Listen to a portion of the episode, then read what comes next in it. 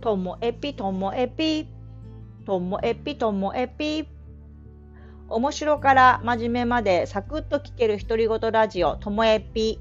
こんにちは皆さん。お元気ですか？えっと、今日はあのテーマがね、えっと、上よりも前が好きっていう話で、これ何の話かと言いますと、こう私はこう上をステップアップしていく自分がね、こう成長していくっていうよりもなんか前に進んでいくっていうイメージでいつもいるっていう話なんです。あのもちろんこれ人それぞれだと思うんです。どんどん目標を掲げてどんどん成長してステップアップしていく人もいますしよくなんかあのステージが上がるみたいな表現する人もいると思うんですけどそれはそれでその方のあの生き方だと思うんですけども私はなんかそういう上とか下とかの方向の感覚がほとんどなくて、まあ、自分はこう前を向いて前に進んでいくイメージが強いんです。でそう思ったきっかけのエピソードです。えっとですね、これは私が、うんと、大学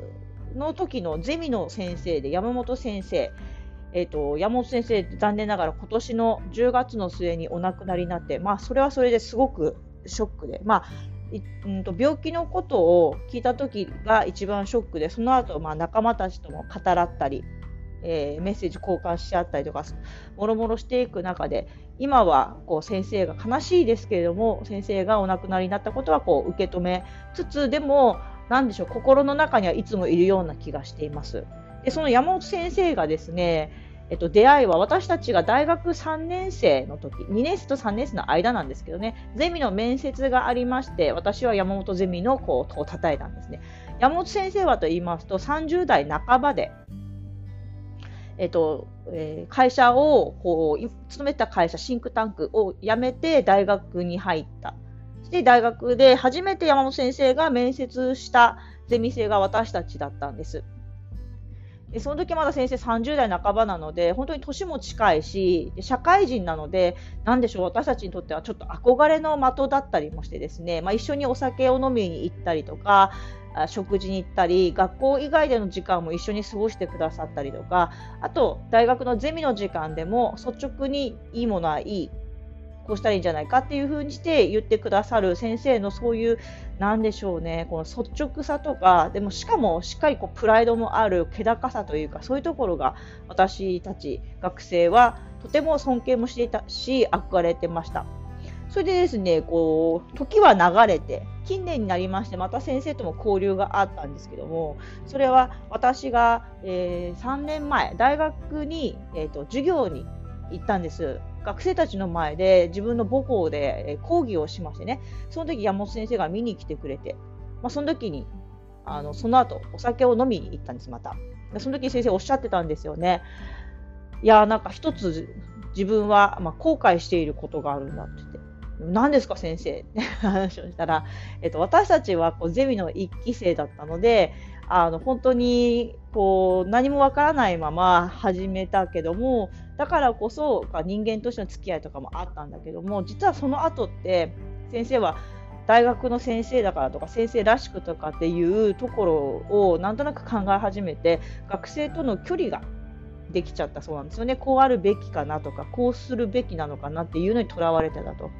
それを悔やんでいましたもっとこう人間としての自分と人間としての学生の生徒ゼミ生との付き合いっていうのをしてればよかったなっていうふうにおっしゃったんですよね。で私それ聞いた時にああもうそうだなと自分でこう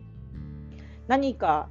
理想とかこうあるべきとかっていうものを掲げてそれにとらわれて後で後悔するよりは自分がどうありたいかとかあの可能な限り自分の素本音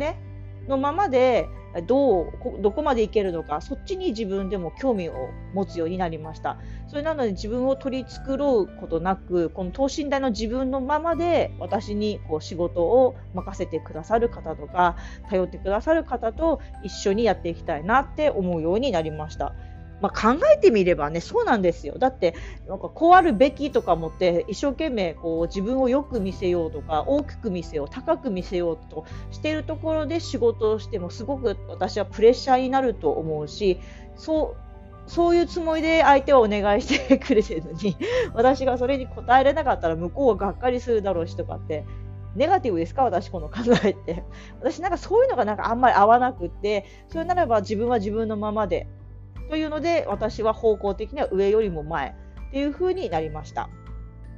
で、その、その時の話で、まあ、それと同時に嬉しかったのは、先生、後悔もあるんですけど、嬉しかったのは、まあ、私が学生のあの授業をしている姿を見て、あ、